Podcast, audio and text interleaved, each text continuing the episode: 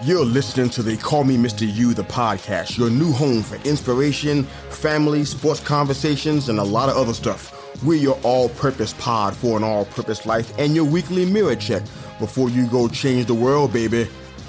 Enjoy the show.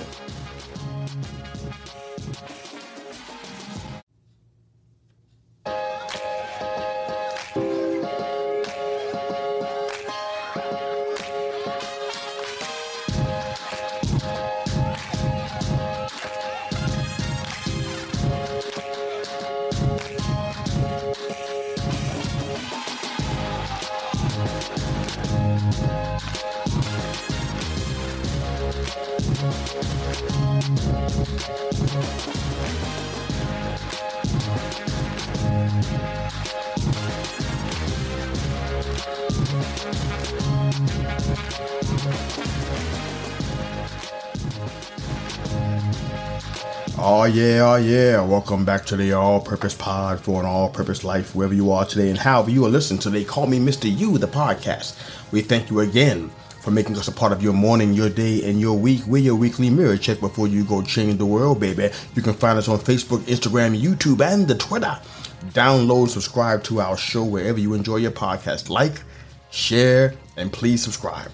Go change the world. Thank you so much again for joining us.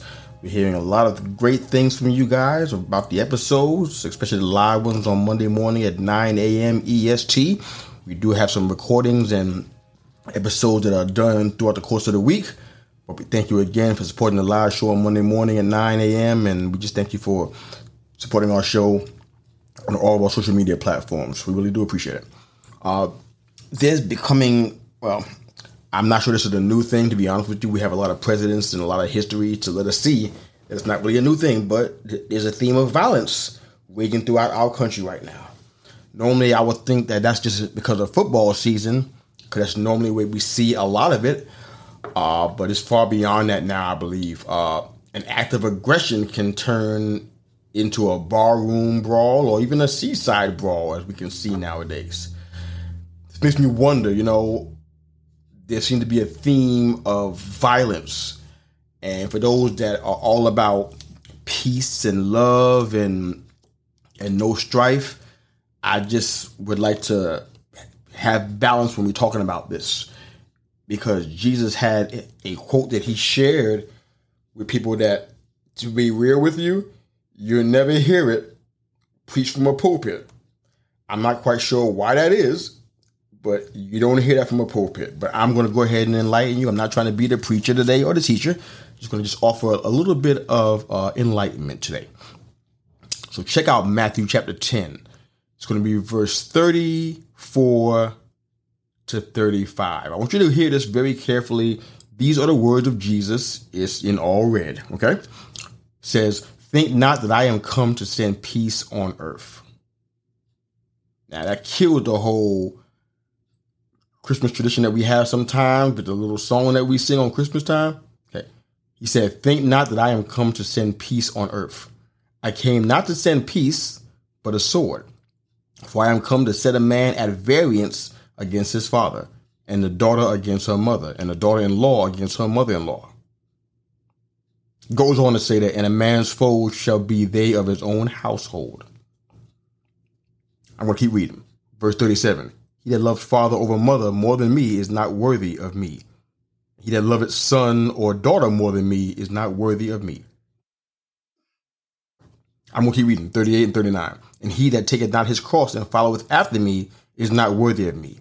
He that finds his life shall lose it. He that loses his life for my sake shall find it." I'm going to stop right there. Matthew chapter ten, verse thirty-four through thirty-nine.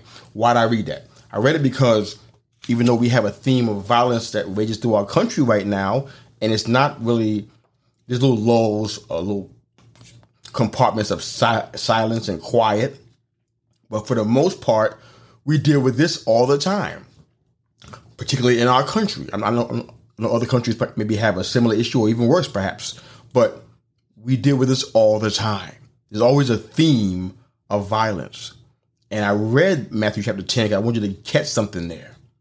Jesus said, "Think not that I've come to bring peace, but a sword." He's bringing variance in households. Why would Jesus want to bring variance into a household and bring conflict. I kept on reading for a reason so you can see the part about carrying your cross and following him. He's bringing a dividing line between our own traditions, our own ways of doing things, and the kingdom way of doing things, what God actually wants. A lot of times, in most cases, those things don't coincide. We try to make it that, especially around Christmas time, but it doesn't coincide. Those things are not the same things. The plan that we have is a plan that God has. And they usually don't connect unless we're just humble enough to allow him to be who he is and we yield ourselves to, to his plan and to his purpose for us. But what makes a man violent? I mean, I just read Matthew ten because I want you to see that Jesus is not the flowery picture that you put him out to be. I mean, there's a passage of scripture in the Gospels where he, you know, made a whip and ran people out of the temple forcibly because they were in the, in the temple defaming it, defaming it and defacing it by selling and bartering in, in the house of God or in the temple of God where prayer and worship were taking place. So he was not a meek man in that regard that he let everybody walk all over him because of love. Jesus knew how to get down when the time came. We saw that there, and we saw it in the, in the passage I just read to you just now. He's bringing a sword to the situation. That's a violent act. When you pull your sword, same as if you pull your gun, if you're a, a constitutional carry member, you pull your gun out, you're expected to use it now. You pull your sword out, you're saying it's time for war. You're not showing everybody your sword for, for a show. Jesus' sword has been pulled out. He's ready. We got to be ready too. But what makes a man violent in the first place?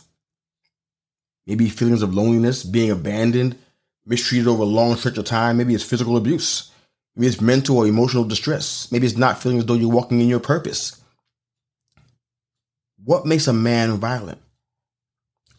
Is violence the problem? Or is it how violence is being used? I want to stress that because there's so many times in our culture, in society around us, where we're moving with these labels and these ideas that we hear throughout the course of media, and we think that that's the way things really are. That's the way maybe God, I think that's what he approves of. That's how people, the human beings, should be. Is violence the problem, or is how violence directed the problem? If you're in the sports realm, like now with f- football season starting, there's a lot of uh, fights on field and in practices and stuff. That's not a good thing. It's become happenstance, but it's not a good thing because the violence is being misdirected. What most football fans want is the violence to be directed to the other team.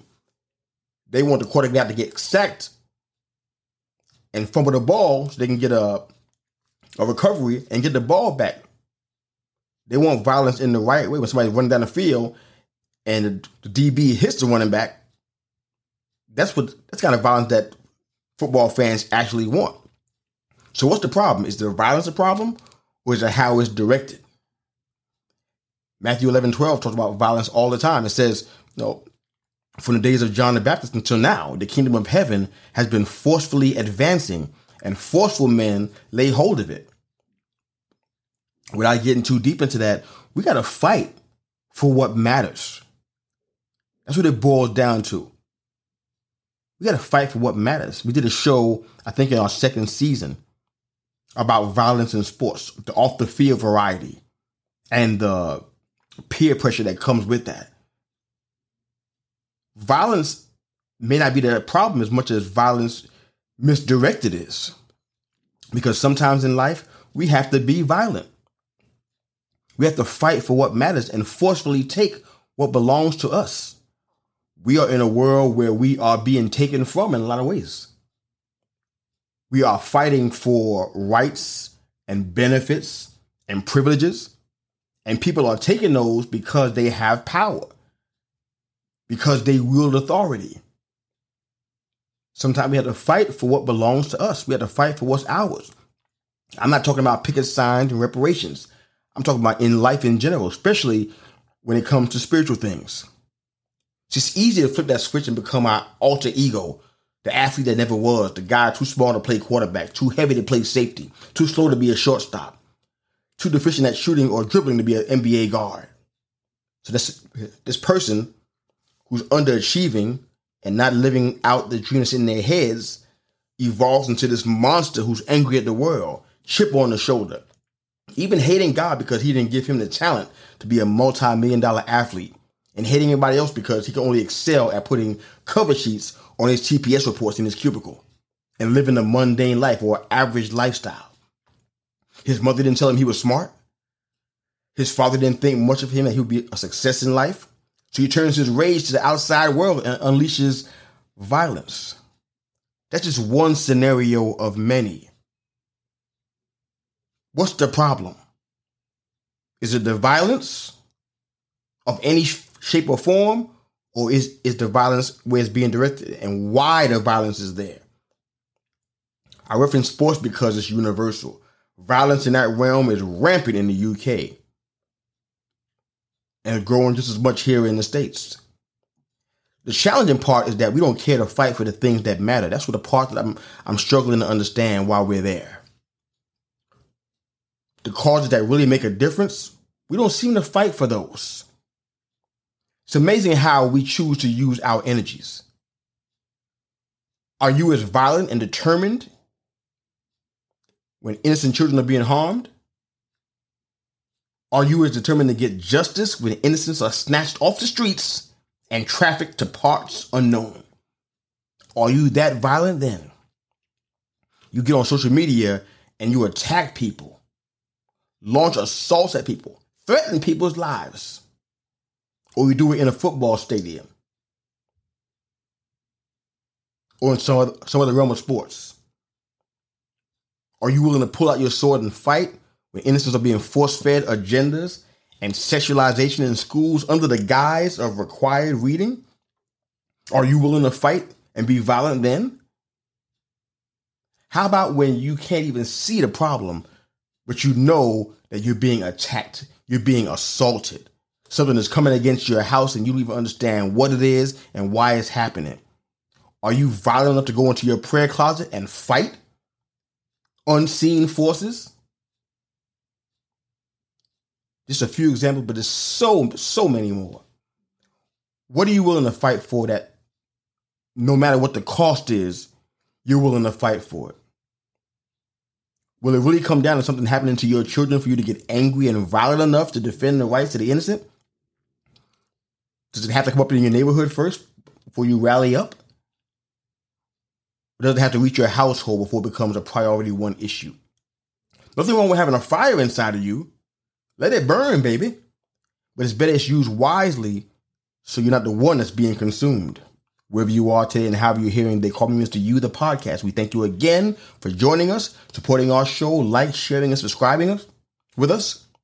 We thank you so much for allowing us to be a part of your morning, your day, and your week. We're your weekly mirror check before you go change the world. You can find us on Facebook, Instagram, YouTube, and Twitter. Enjoy the music. Coach out.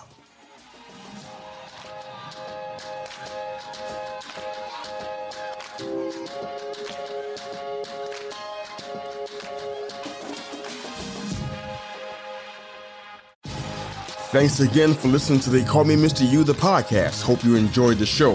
Please like, share, and subscribe to our YouTube channel for all of our full-length live episodes. And of course, if you're an audio listener, wherever you enjoy your podcast listening, you can find They Call Me Mister You, the podcast.